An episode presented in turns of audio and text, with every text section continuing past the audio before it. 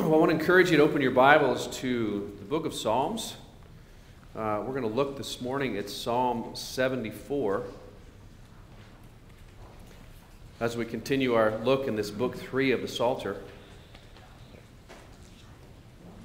So, Psalm 74, would you please stand for the reading of God's Word?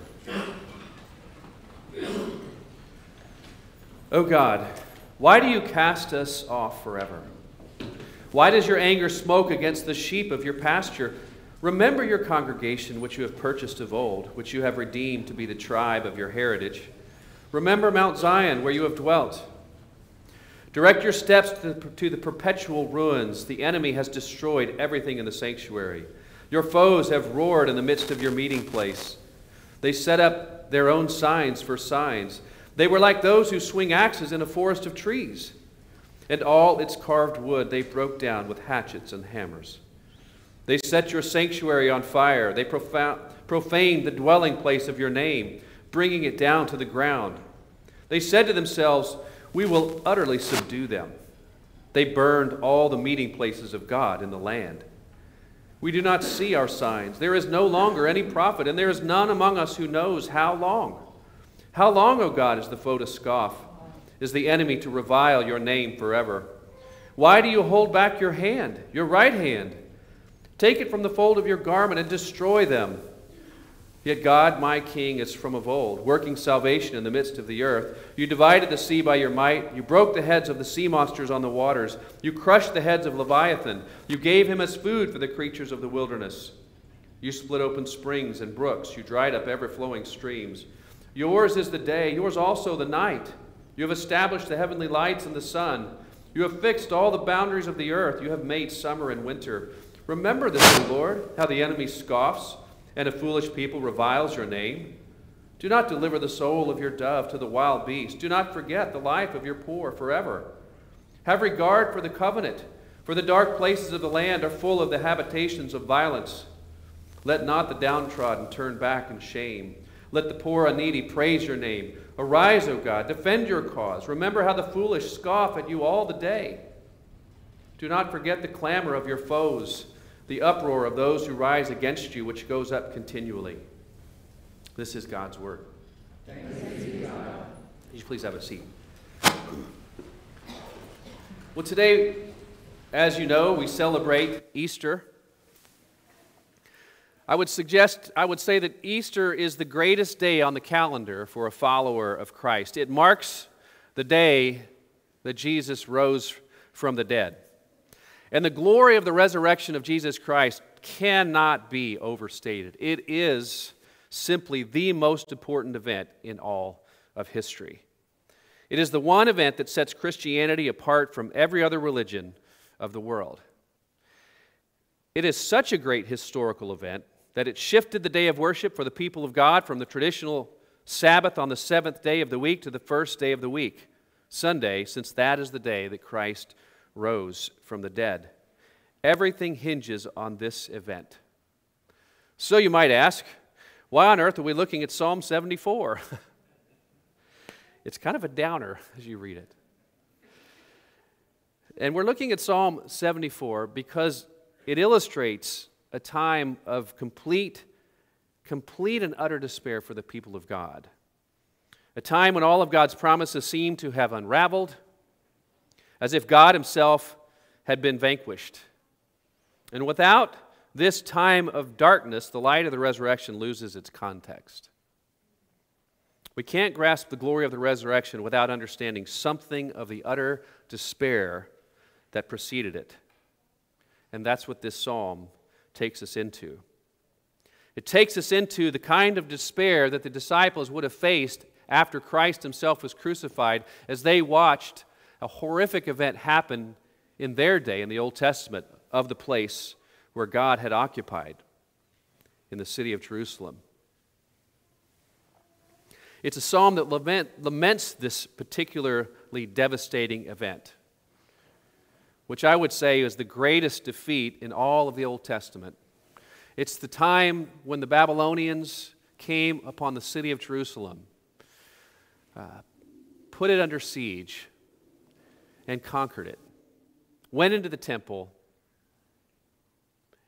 and destroyed it, burning it down to the ground.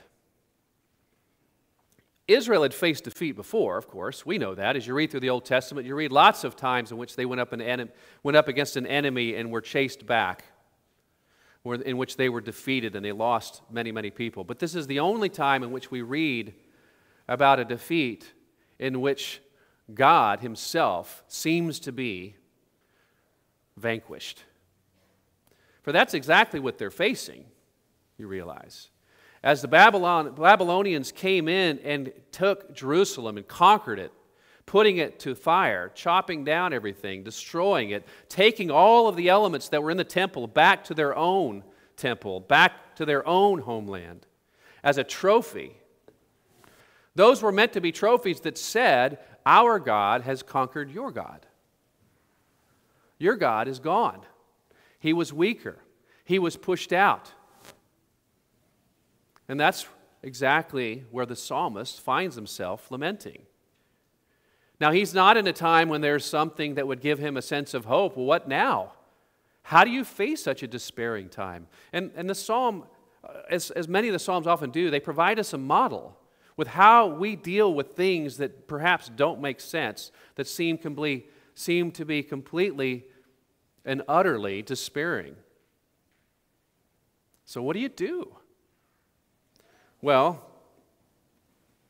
as the psalmist walks us through, we first of all make, see him making an appeal, and we see him continuing to revise that appeal as he walks his way through this prayer. And it helps us to understand something about what he's experiencing, something about what he's feeling in the moment. And I know, as you know, when you go to the Lord in prayer, those prayers are often dictated, those prayers are often impacted by the way we are feeling about the circumstances around us and about the awareness that we have of whether God is even there. So he at least goes to the Lord in prayer in a time of appeal, and he utters this appeal before God in the first few verses. He says this O God, why do you cast us off forever? Why does your anger smoke against the sheep of your pasture? Remember your congregation which you have purchased of old, which you have redeemed to be the tribe of your heritage. Remember Mount Zion where you have dwelt. Now, uh, often many of the Psalms, they'll open with kind of a, a, grand summary statement of the prayer that he's making, and we see that here as well. It is giving a summary of the appeal that he's making. But I can't help, as I was reading through this psalm this week, I couldn't help coming away that there is some sense in which this language just doesn't quite do the justice of what he knows to be true about God. There is reflected in just the feel of the psalm itself that the psalmist isn't quite sure that while he lifts up an appeal to God, that God is there to hear it. It just doesn't grip you with this sense of confidence. And I imagine that many of you have been there at times when you've prayed to the Lord about something, perhaps day after day after day, and you don't see anything happening. And you can't help but feel, even though you may lift up that prayer and that appeal, less and less confidence day by day that God will actually do anything about it. And think about the psalmist situation in which it was from the time that Jerusalem itself was destroyed and the people of Israel were carried into captivity, there was some 70 years before they began to return. Where they began to feel some sense of hope that God was answering such an appeal. So, how long did it take for this psalmist to write this psalm? How many days after the fall of Jerusalem did he go praying with such an appeal, and every day finding it not answered, not answered, not answered. So, what do you do when you find yourself in that situation? I think it's interesting what he does. He just starts to take inventory. It's as though he wants to go before the Lord and say, Lord, this is why I'm so in need of an appeal. This is why I need you to do something. This is how bad things are. And he just starts walking through a list of what it is that's happened. And this is where we get the gist of why he's praying in the first place. So if you look in verse 3, he says, Direct your steps to the perpetual ruins. It's though he's taking God by the hand and saying, and pulling him in and saying, I want you to look and see what's happened. Let's walk through these cities, these, these streets of Jerusalem. Direct your steps to the perpetual ruins. The enemy has destroyed everything in the sanctuary. Your foes have roared in the midst of your meeting place. They set up their own signs for signs. They set up their own things that would show their God is victorious.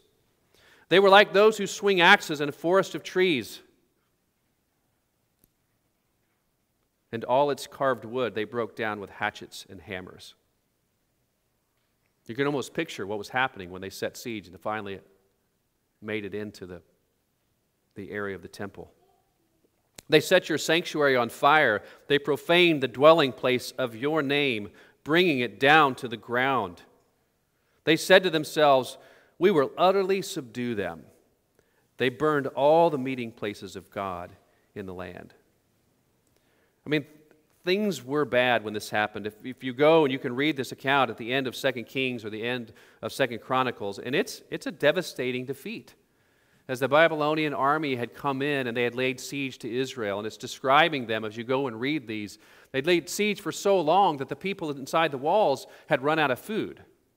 They were beginning to starve. And while we don't necessarily read the description of what they were doing in this account, we've read it before of what happens in sieges and they've run out of food. They begin to eat all kinds of things they ought not to eat, including at times their own children.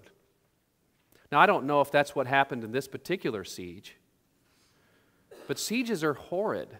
And it, the siege got so bad that the, the men of war, the men of the army, breached the wall and tried to make their own escape to the east, towards the Arabah. Can you imagine? Here are the people lying behind the walls for protection, and the army itself and the king decides to try and make a run for it, leaving the people behind. It's not a good look for Israel. And the army, of course, they don't, they don't escape without being seen. The army sees them, then pursues them and chases them down, catches the king. Takes them what? Takes them up to where the emperor is in a town up north where they issue the judgment against him. And they kill his sons in front of him, so that's the last thing he sees, and they put out his eyes. And the army goes in to the walls with their hatchets and their hammers, and they destroy the sanctuary. They burn it to the ground. Many of the people that were inside the city, they, they haul off into captivity and replant them in towns in their own empire. They leave the poorest of the poor in the land in the wake of the destruction to try and recultivate the little bit of land that remains untouched. So it is a, a time in which everything says, God, this is your house, you've been defeated, things are really bad.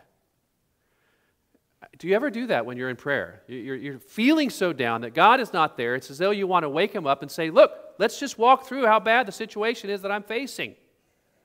Look what's happening in my life. Look what's happening in the life of your people. Do you see it, God? And as if that's not bad enough, he says, Here's the consequences of that as he continues in his prayer. And look in verse 9. He says, We do not see our signs. There is no longer any prophet, and there is none among us who knows how long. How long, O God? Is the foe to scoff? Is the enemy to revile your name forever? Why do you hold back your hand, your right hand? Take it from the fold of your garment and destroy them. He's saying essentially, God, you're doing nothing. Your hands are in your pockets. And we don't hear your voice. You've grown silent. Now, there's a variety of reasons you could say for that. And the one obvious one that would have been to most of the people, they would think, well, our God just wasn't strong enough. He got beat by the other God. Because that's the way they thought in the ancient times. When the ancient empire of Assyria had come through some hundred years before, when King Hezekiah was king and laid siege to Jerusalem, and they're shouting at the people behind the, the, the, walls, explaining why they ought to give themselves up. They're saying this Look, your God has abandoned you. Every God that we have come across has, has, has been defeated by our God. And they begin to name all the towns in the Fertile Crescent that come make, mar- on their march towards Jerusalem, saying, This city has fallen, this city has fallen, this city has fallen, and their God was weaker than our God, and their God was weaker than our God. And now we're at your very doors. Now, the statement is that our God is stronger than your God, therefore you ought to give up. Now, in Hezekiah's day, they didn't give up and they were defeated. God showing himself to be the stronger God. But here they've laid siege, and you might expect that the people of Israel are thinking, well, we withstood a siege before. God has shown himself stronger before. He'll do it again. But in this case, he doesn't. And not only does he not, but now we don't hear his voice at all. The psalmist is describing how he's feeling. You've gone silent. Now, when I grew up in Oklahoma, we heard tornado sirens a lot. Some of you grew up in those towns, you heard those sirens a lot. And you'd hear those sirens, and you'd hear them so often that you, you kind of grow used to them, and you might perk up for a moment, but then you kind of quickly go about your day because, you know, over time you're finding that, well, nothing bad happened to you personally. You might have heard a story of, yeah, it touched down on the outside of town. It may have done damage, knocked down a tree or two. You know, occasionally it might even it might even do some damage to a mobile home way out in the country. But it doesn't really have any bearing on the life of most of the people in town. So they'd hear those sirens go off and they learn how to ignore them. Well, the people of God, up until this time, they had lots of prophets who were like those sirens, who would speak and give them warning. I want you to take note. There's a tornado coming, there's danger coming. You haven't been living according to the covenant obligations that you have. There is a tornado coming. But the temple had still stood. Life wasn't really affected. They had grown accustomed to those sirens and perhaps learned how to tune them out. But now the tornado had swept through and it had destroyed everything. You know, that happened to us back in Oklahoma in 1999, May 3rd, for those of you who may remember that day. It was the one day that we went from not paying attention to the sirens to not being able to uh, live without them. Uh, because a tornado came through, took about a mile swath out of Moore and South Oklahoma City. Uh, we were living there at the time. I still remember driving through and seeing the devastation. You could see uh, posts, I don't know if they're from fences or what, sticking out of the sides of concrete buildings like an arrow had been shot into a, you know, a target. You could, cars had been blown from one side of a highway to the other and were sitting in trees. It's the strangest thing. It was an ominous scene. And those neighborhoods in which you went through, they were unrecognizable. You know, if you'd have driven through, you recognize where you are, maybe because there's a house here or there's a tree here. Well, there wasn't any houses or trees left. There were sticks sticking out of the ground. One of our families who was in our church was, was, was describing when they tried to go back to their house that they couldn't find it because there was no landmarks. It is a devastating thing. And, and after that day, after that storm kept through, we were listening for the sirens, especially that summer. The psalmist is listening for the sirens, the prophets, to tell them, What do we do now? And he doesn't hear any. It's as though the sirens have been wiped out, they're gone. The scene we're, we're seeing, it is one of utter despair. And if you want to understand what was happening in the day that Jesus, that final week in his life in which he went into Jerusalem, which seemed like in a very victorious way, goes into the temple, casts out the money changers, talks to his disciples, but then is arrested, just like the city was laid siege to. They still had hope, right? Jesus is Jesus. He's the Son of God. Nothing can happen to him. He's our hope. But instead, they declare him guilty and they hang him on a cross. And he dies just like the temple was destroyed in the Old Testament. I don't know what the disciples prayed. I don't know if they went back and looked at this prayer and thought, hmm, I wonder how the psalmist prayed. Maybe we should be praying that way. We don't have any record of how they prayed. All that we know about what happened to the disciples after Jesus died is that they themselves were afraid the same thing was going to happen to them, and they locked themselves away in a room, hiding from the Jews, hiding in fear. All hope was gone, right? Our God has been vanquished, He's been defeated, He's been destroyed. Now, fortunately for the disciples, they didn't have to wait 70 years because on the third day, Jesus appeared alive. In that locked room, even though the door was locked, there he is alive. Which is interesting because they'd been told that already that he wasn't in the tomb by the ladies who'd gone there and come back and given report. We hear that Jesus is alive. He's not in the tomb. And you know what the disciples did? They didn't believe him. Ah, that can't be it. Peter and John went to see for themselves, and all they found was an empty tomb. Wondering, what on earth has happened? Where is the body of Jesus? Perhaps feeling like God is silent. And there, in that locked room, there Jesus appears to them in the flesh. In the flesh, he appears to them. And I imagine they're shaking their heads, pinching themselves, wondering, is he really here? Is he really here? Now, one of them wasn't there at the time that he came, the first time. A man by the name of Thomas. You probably heard of him, right?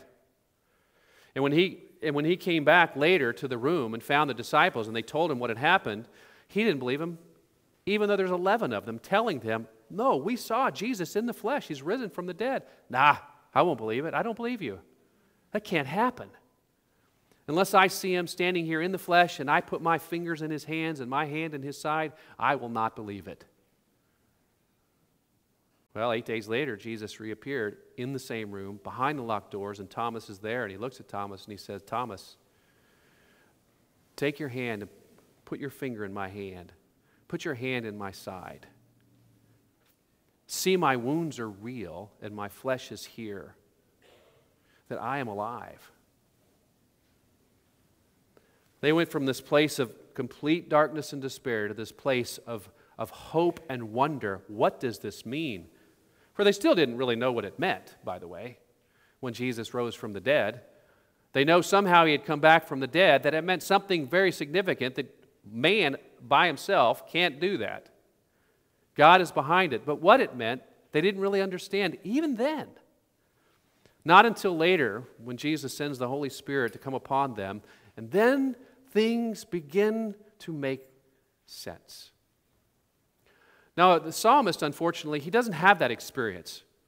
The temple is not rebuilt. Jesus has not come back from the dead. He's just left in his despair. And he still continues to revise his appeal. And it is interesting how he appeals because, because of the fact that the prophets have gone silent and we don't know exactly why this is, all he can do is wonder well, maybe we as a people are to blame and not God.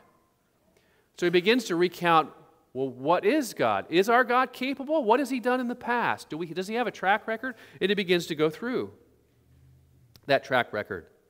Verse 12 Yet God, my king, is from of old, working salvation in the midst of the earth.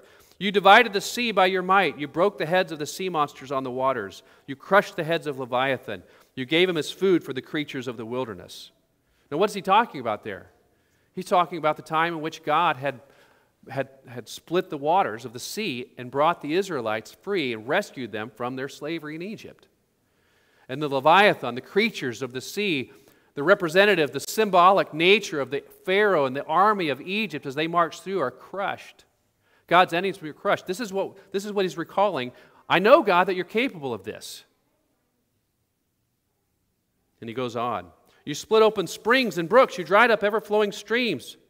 When did he do this? He does this when they're wandering in the wilderness. Yours is the day, yours also the night. You have established the heavenly lights and the sun. You have fixed all the boundaries of the earth. You have made summer and winter. So it's, it's not as though it's limited to this little act in this Middle East to rescuing a people. Now he's going to the whole earth and it's observing God, you are the creator of the earth. You set the, every boundary in the earth, you set the stars in the sky. You are a capable God. This doesn't make sense to us. Why did this happen? It's not because you were defeated. That's what he's getting to implicitly by recalling who the Lord is. So, why did this happen? He doesn't say explicitly, but there is this implicit nature. If it didn't happen because you're weaker than their God, it had to have happened for some other reason. And the prophets we know have been warning us long and time again that we are not living in the manner that you called us to live. And if he's a careful psalmist, this is, remember, this is a psalm of Asaph. He's one who served in the temple. He should have been familiar with, with the covenant of God Himself as He refers to it. The covenant is, what, is the words that God gave to Moses that defined how the people were to relate with this God who has brought them to Himself. And one thing Moses described is that if you are not going to live according to this, God is going to bring an enemy nation and He's going to destroy this place and He's going to carry you into captivity. He does have a voice of the prophet, just not one in the present. He has one, a voice from the past. And says, This has happened because you yourself have been unfaithful. Now, as we go back to the day of Jesus, why did Jesus die? Was it because God Himself was being defeated? We know the answer to that, don't we? No, of course not. It's because the people of God had not been faithful. And so judgment had to come. Judgment had to come. So, how do we appeal?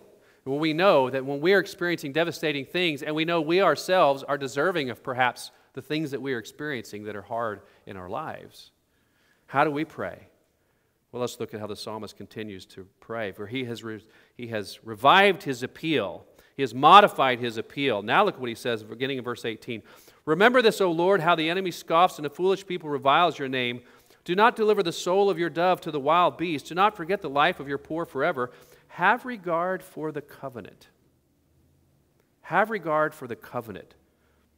For the dark places of the land are full of the habitations of violence. Let not the downtrodden turn back in shame. Let the poor and needy praise your name. Arise, O God, defend your cause. Remember how the foolish scoff at you all the day. Do not forget the clamor of your foes, the uproar of those who rise against you, which goes up continually. There is this appeal to the covenant that God has made with his people. There is an appeal to the reputation of God himself being on the line. So when you go before the Lord and you're appealing your circumstances, as bad as they might be, what is your appeal? God, be faithful to your covenant. Is God faithful to your covenant?